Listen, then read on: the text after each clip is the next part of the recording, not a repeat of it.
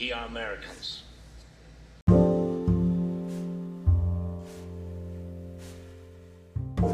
Welcome back. I know it's been a while, a lot to catch up. Um, you know, it's almost the new year, past Christmas. Um, it's so hard to know where to start, you know. But we'll start out east. We'll start in Ukraine. Um, I know I I think I've mentioned this, or maybe not, but I've you know it's been you know the counter offensive of Kherson. um, months ago, a few months ago now, feels like yesterday, because you know it's obviously fighting is still happening in Kherson, this and that, you know, but like the counter offensive feels crazy. Like when we found out about it, right? Um, and that was only until after. Um, there's tense fighting in Bakhmut um, has been for a while. The other big thing is Zelensky visited the U.S., and I've never been emotional ever by a way a politician speaks. Every time I watch it or something, I get emotional. Um, for those who haven't seen it, go watch it. You know, they say Churchill, you know, they compare Churchill, they compare, you know, I could compare Roosevelt. I would say Roosevelt wartime president is kind of how I saw it. Um, but I understand Churchill, right, as a wartime president. Um, you know, you could even say just l- great leaders of their countries during war, right? You think about all these leaders who were able to, you know, think about, you know, Southeast Asia, right? I know I always kind of think about Southeast Asia, but think about Ho Chi Minh as a leader right? Think about the people, right? And think about you know the French occup- you know, occupation, you know, the complexity of the American war in Vietnam and how that you know rips apart the country and how that how what the US understands by being in Vietnam now, right? That whole idea and the other thing I think people need to realize is leaders, like being having great leadership voted by the people. I think that's the big thing that people are really like. Ukraine is such a you know 1991, right? You think about 1991, right? Not that long ago. I wasn't born, but still, not that long ago in terms of history and historiography and thinking of time. Vietnam really wasn't that long ago for a lot of our generations in this world today. You know, World War II wasn't, you know, it's it's starting that generation. You know, you get what I'm saying. Anyway, I won't carry on with that, rambling a little bit. But these, you know, these, I don't want to say like calling aid to Ukraine a blank check is just completely inaccurate. It's just not what it is. It's, it's not if anyone, anybody does a little bit of actual in depth look at what's being sent, how it's being sent, what, you know, budgeting, anybody ask questions if you don't know about budget. I ask questions about the government budget to, you know, my buddies I've had on this podcast, a bunch of them. You know, my military buddies, I've had them on this podcast. I ask them about military questions you know, reach out to those people. Reach out to me. You know, you have, you can reach out to me and this and that. But the importance, right?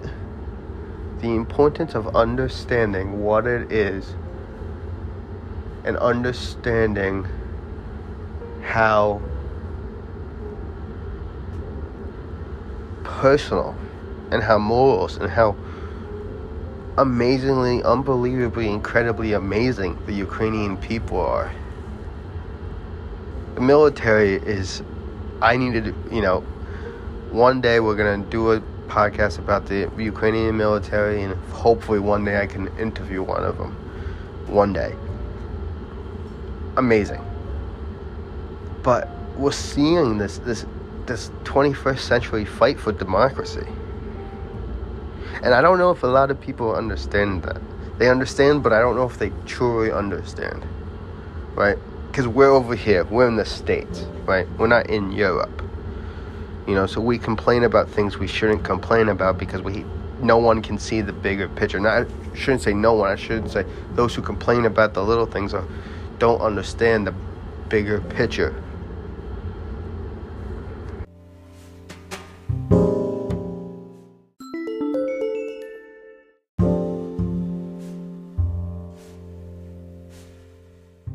So I know I've talked about General Winter before on this podcast.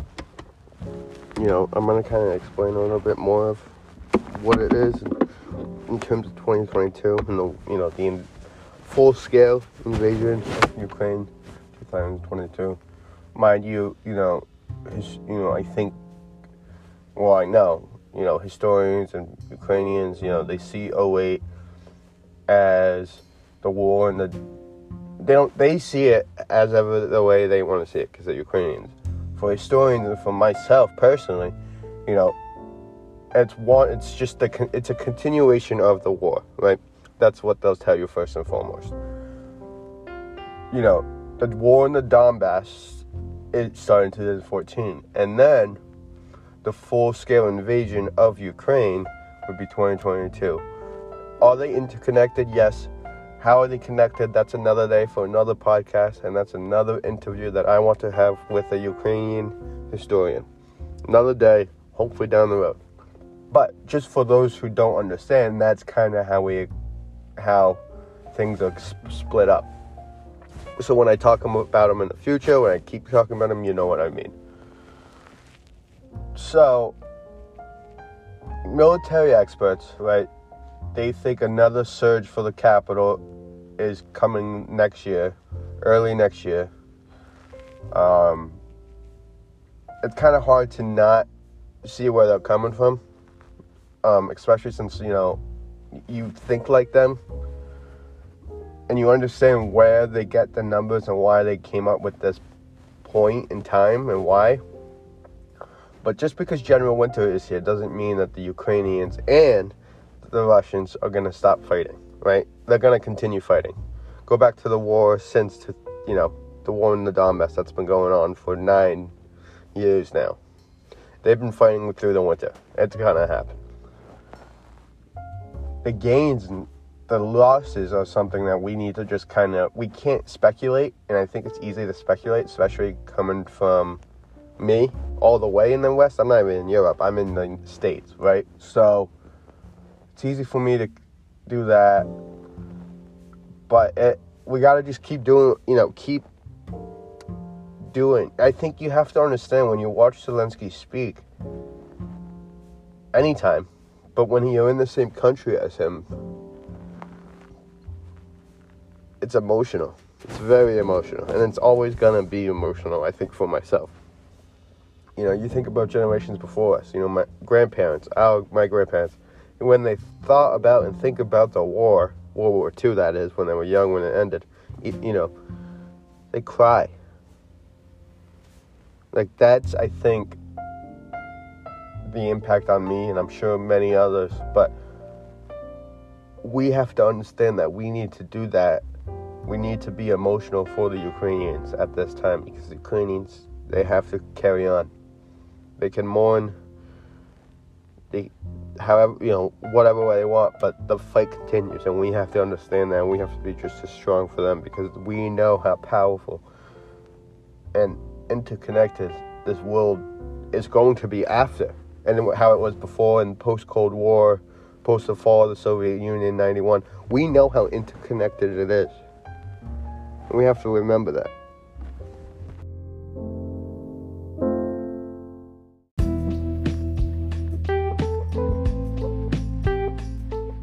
So a little bit update. Um, I guess how about the front.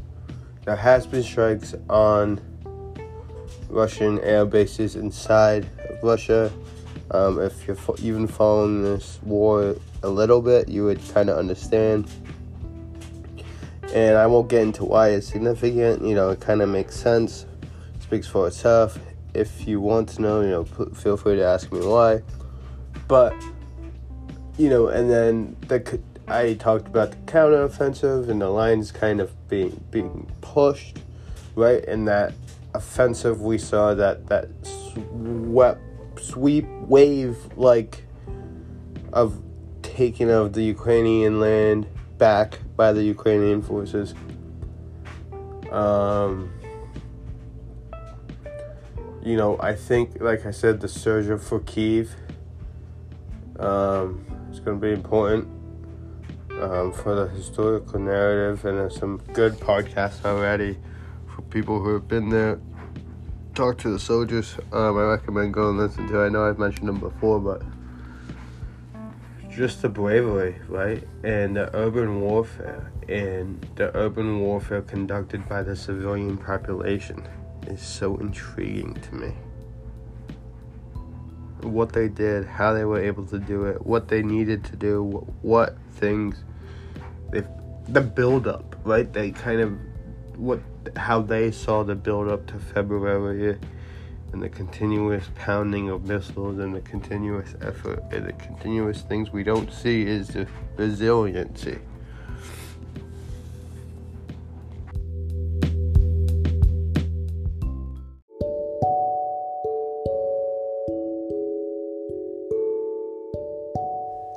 And I do want to talk about this because I think it's very important.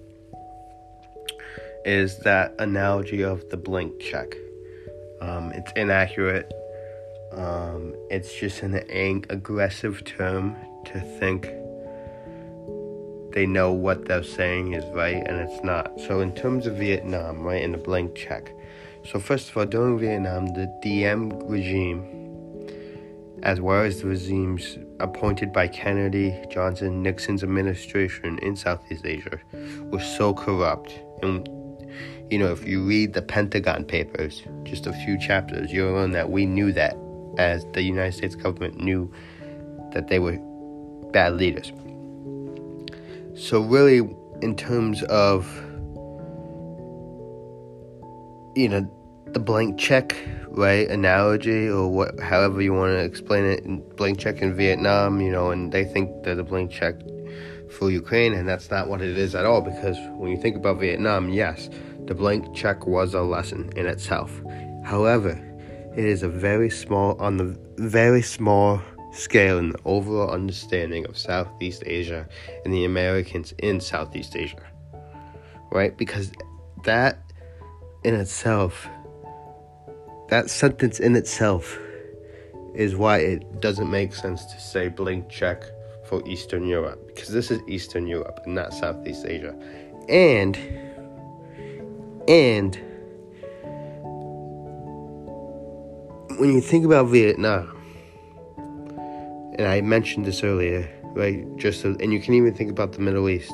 The leaders that the United States government chose, like Diem, were shitbags and they were corrupt. And their people did not vote them in.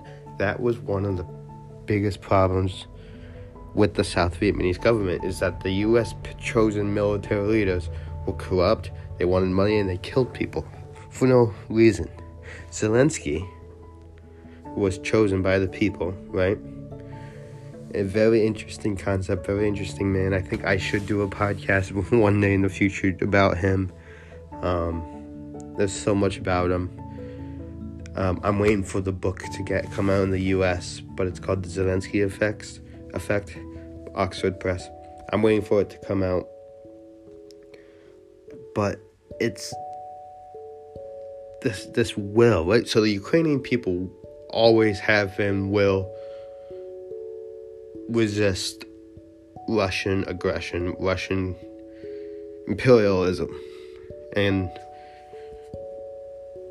yeah colonialism russian colonialism. They will always always do what they can to resist zelensky some would argue, I would probably argue, because for me, right, for me as a person in the United States, you know, not just me, but it gave me an understanding of this is what's going on over there.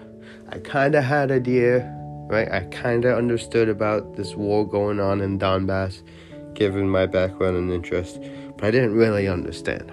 I didn't. And here I am, right now, all these months later. I un- I kind of understand. I listen. I ask questions. I try to find answers. You know, and you kind of you understand the differences, and you see like, okay, this is how this, right? At the end, it goes back to culture, right? And having a leader with a cultural identity, right? Is the most pow- empowering thing uh, peoples can have for the international stage. Domestically, they will always be, you know, they will fight, fight, fight, revolt, revolt, revolt. But on the international, on the global stage, especially with the U.S., the U.S. has struggled. Especially think about just what happened with the U.S. Right? We just pulled out of Kabul, that miserable, miserable sad, scary attempt that we saw, all saw live, right? But here we are, right?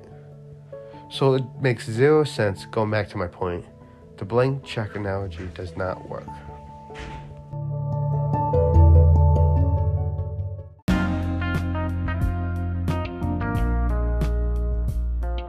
Another thing I want to talk about is the volunteer work um, abroad and within the country of Ukraine.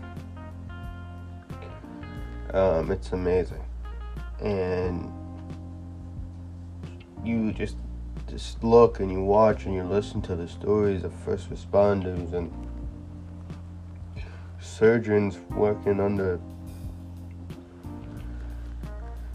candlelight. You know, it's it's you know, sorry for the, you know, a blast from the past. You know? And for me, it's, it has to be frightening, but it also has to have a way of uniting. Um, I think it has.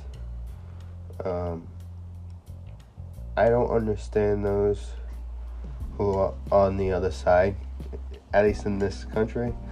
Um, because I know that that would be a question that people would have for me is what do I think, and I, I, I don't know I don't know what to think.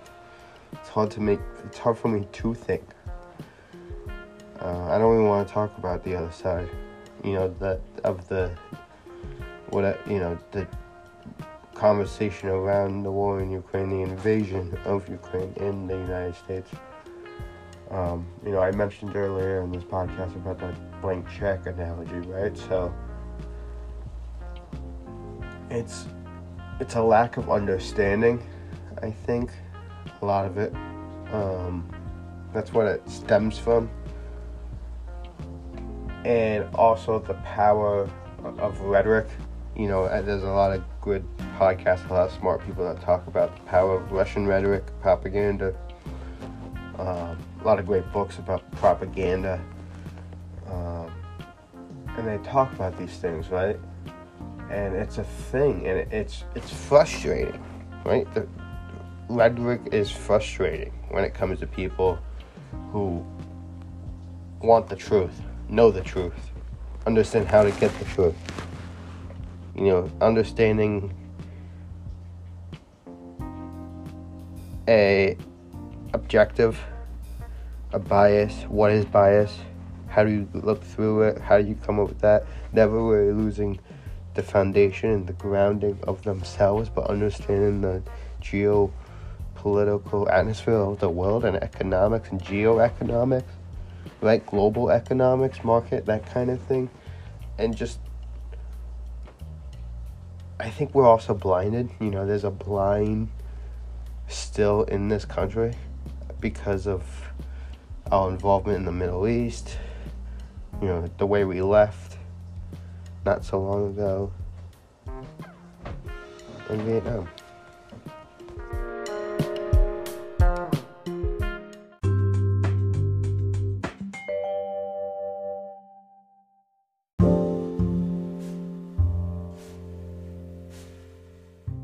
Moving away from, you know, the states, you know, to talk about the larger picture, you know, Taiwan, right? I think that's very interesting to think about what's going on. Iran, Um, you know, it's a very interesting time to understand and be confused at the same time. Try to understand and try to learn, but also understanding that there is confusing. Because in historical moments, when you live through them, confusing, confusion is really top of it all, kind of like the fog of war, right? That same idea.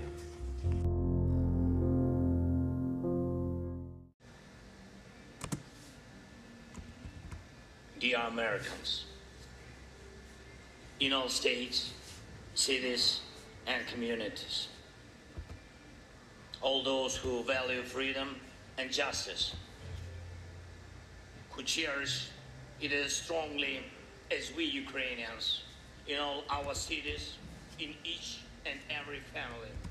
I hope my words of respect and gratitude resonate in each American heart. Madam Vice President, I thank you for your efforts in helping Ukraine. Madam Speaker,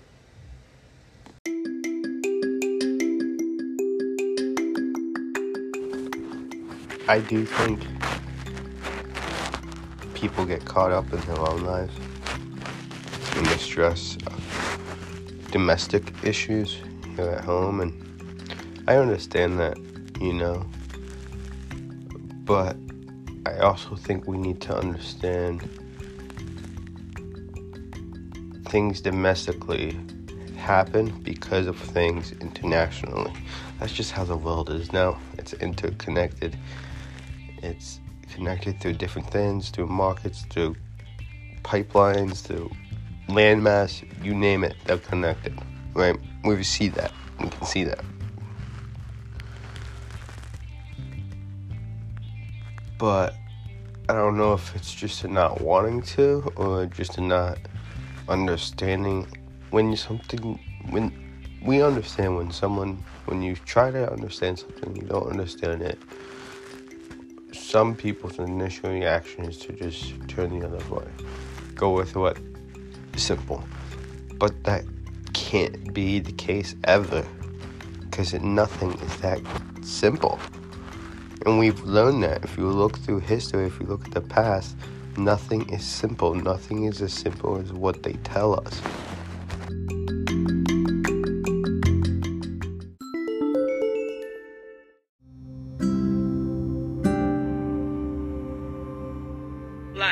and fought back Hitler's forces during the Christmas of 1944.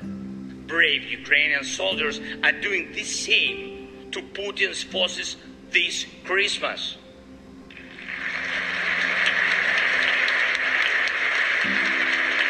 Ukraine, Ukraine holds its lines and will never surrender.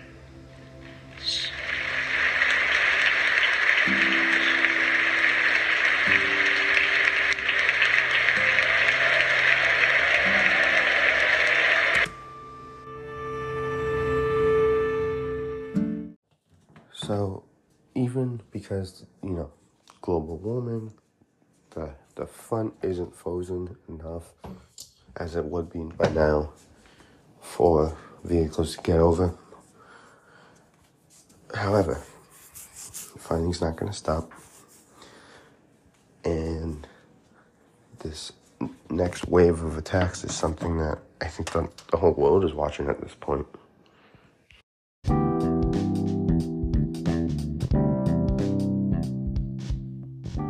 So there is, you know, a little bit of talk about Russia having, you know, a ceasefire. However,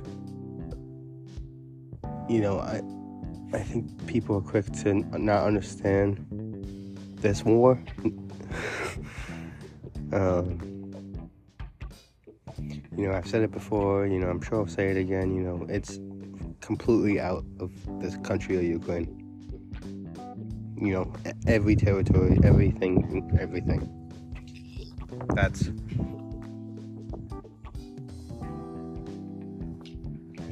only way.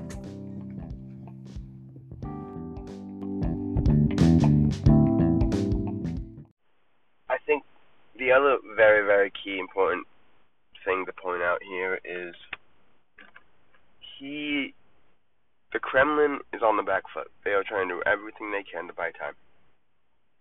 Christmas this, Christmas that, Orthodox this, Orthodox that, right? It develops a under it creates a false image of what things look like for modern day. Trying to have this ceasefire during this genocidal war. Right? But here we are. Like, obviously, we know, the Ukrainians know, you know, there's, there's been talk about the Russians have made some advances in certain parts. You know, obvious, like, this is war, right? I've said it before, I've said it again. Taken, given, taken, given, this and that, back and forth. Chess match, like, but it's just another bullshitty attempt to try to say doing they're on the good side and they're not. Ceasefire does not mean shit. Never has in any war and never will. So don't believe any ceasefire you ever hear.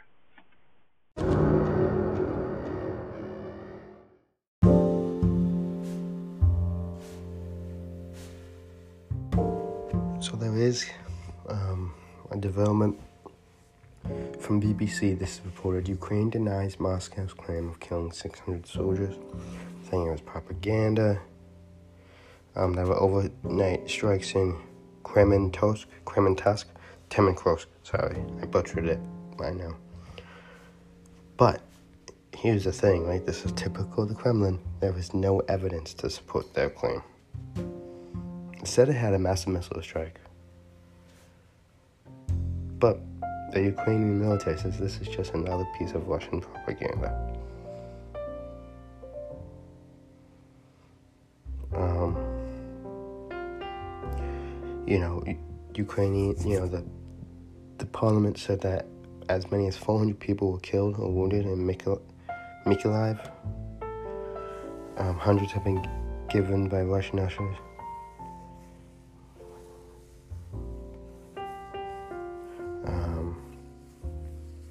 So yeah, right, like here we see again, time and time again, just another propaganda proposal by the Kremlin to try to say that they're doing it, even though, like, it's kind of obvious at this point that we know it's propaganda for the most part. You know, obviously you have a few countries in the world that are controlled by Russia still.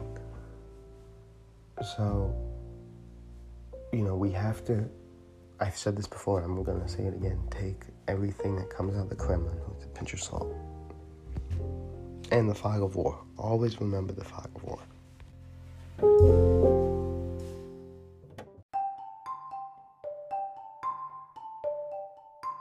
In such fight, but to get to the turning point, to win on the battlefield, we have artillery.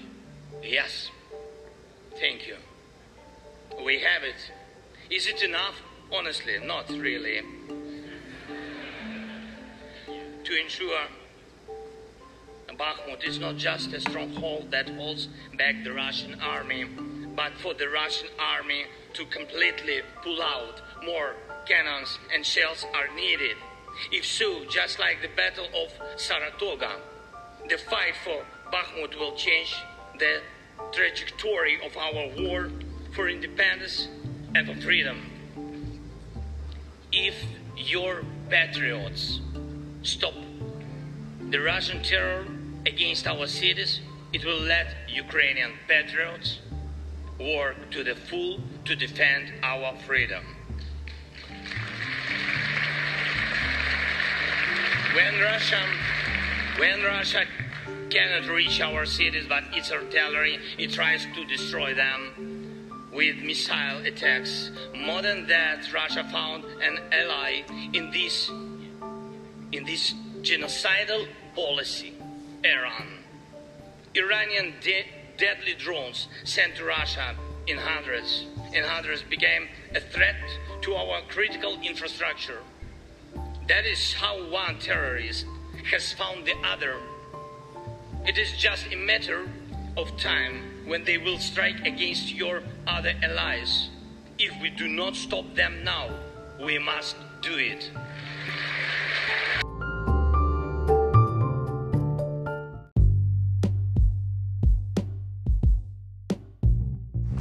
just so I can wrap up this, you know, episode and things to take away for now.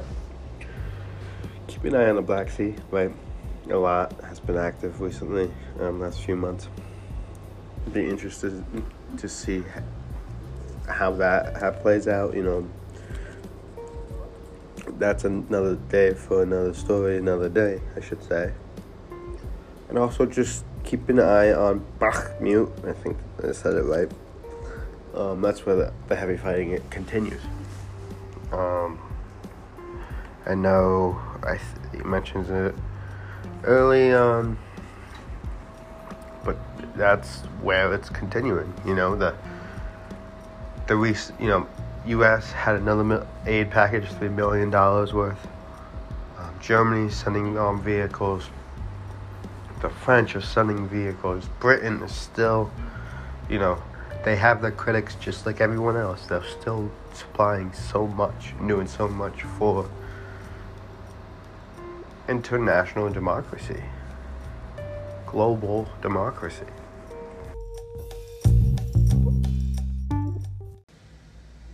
Dear Americans,